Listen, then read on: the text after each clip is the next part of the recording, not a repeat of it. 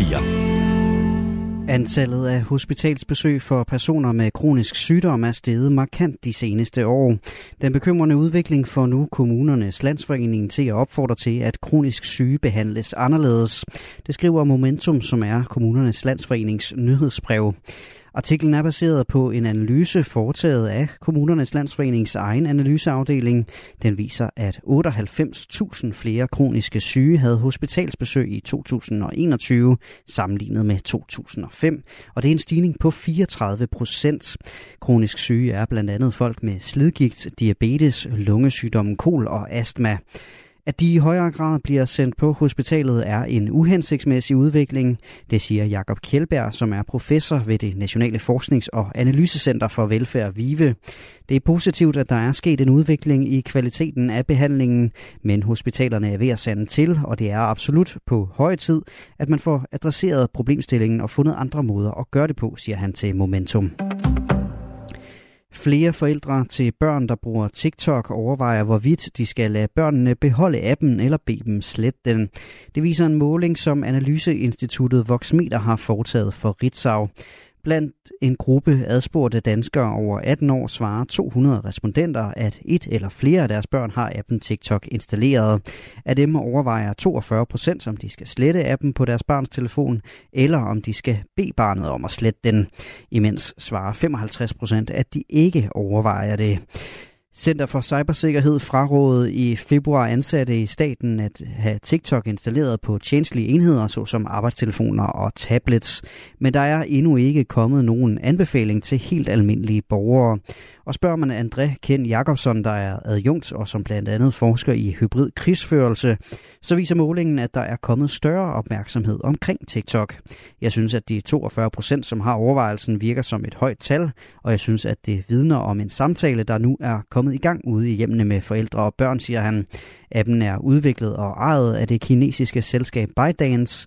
Selskabet mistænkes for omfattende indsamling af brugernes data og for at videregive data til styret i Kina. 100.000 af israelere demonstrerede i går for at vise deres modstand mod de ændringer i retsvæsenet, som premierminister Benjamin Netanyahu og hans regering har planer om at gennemføre. Det er 10. lørdag i træk, at der har været store protester mod de planlagte reformer, og der er ingen tegn på, at de aftager. Susanne Dikemar fortæller. I nogle byer var der rekordmange deltagere, blandt andet i kystbyen Tel Aviv, hvor der ifølge israelske medier var 200.000 mennesker på gaden. Her ankom politifolk på heste for at sprede demonstranter, der havde blokeret byens vigtigste hovedvej, skriver avisen Haaretz. Arrangørerne bag demonstrationerne vurderer omkring en halv million mennesker demonstreret i hele Israel, der har 9 millioner indbyggere. Hvis antallet er korrekt, vil det være de største demonstrationer i Israels historie, skriver Haaretz. Reformen vil give det israelske parlament bemyndigelse til at omgøre domme i højesteret, og så får landets regering mulighed for at udpege højesteretsdommere. Kritikere frygter, at retsvæsenet i Israel mister sin politiske uafhængighed, og at det israelske demokrati i værste fald bliver erstattet af et autoritært styre. Susanne Dikemar fortalte historien. Soldater fra den private russiske Wagner-gruppe nærmede sig i går centrum af byen Bakhmut i det østlige Ukraine, det siger chefen for det berygtede militærfirma. I en video, der blev offentliggjort i går, står han på toppen af en bygning, et sted, der angiveligt er Bakhmut. Her peger han på byens administrationsbygning i centrum og siger, at den er bare 1,2 km væk. Britiske efterretninger bekræfter, at frontlinjen har rykket sig. Men hvis russerne rykker yderligere frem i den sønderbombede by, så vil det være yderst udfordrende for dem, lyder det. For i givet fald rykker de videre ind i en ren drabszone, hvor ukrainske styrker kan beskyde dem fra befæstede bygninger. Kampen om Bakhmut er den længstvarende og mest blodige i den hidtil et år lange krig.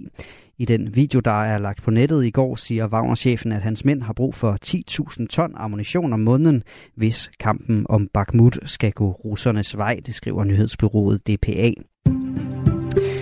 Og så tager vi også lige en vejrudsigt. Først en del sol, men i løbet af dagen bliver det mere skyde vestfra med sne eller slud. Temperaturer mellem 1 og 5 graders varme og lidt til frisk vind mellem vest og syd.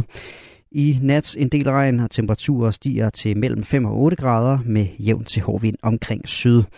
Det var nyhedsoverblikket her på Radio 4, da klokken slog 10, og det var med Asbjørn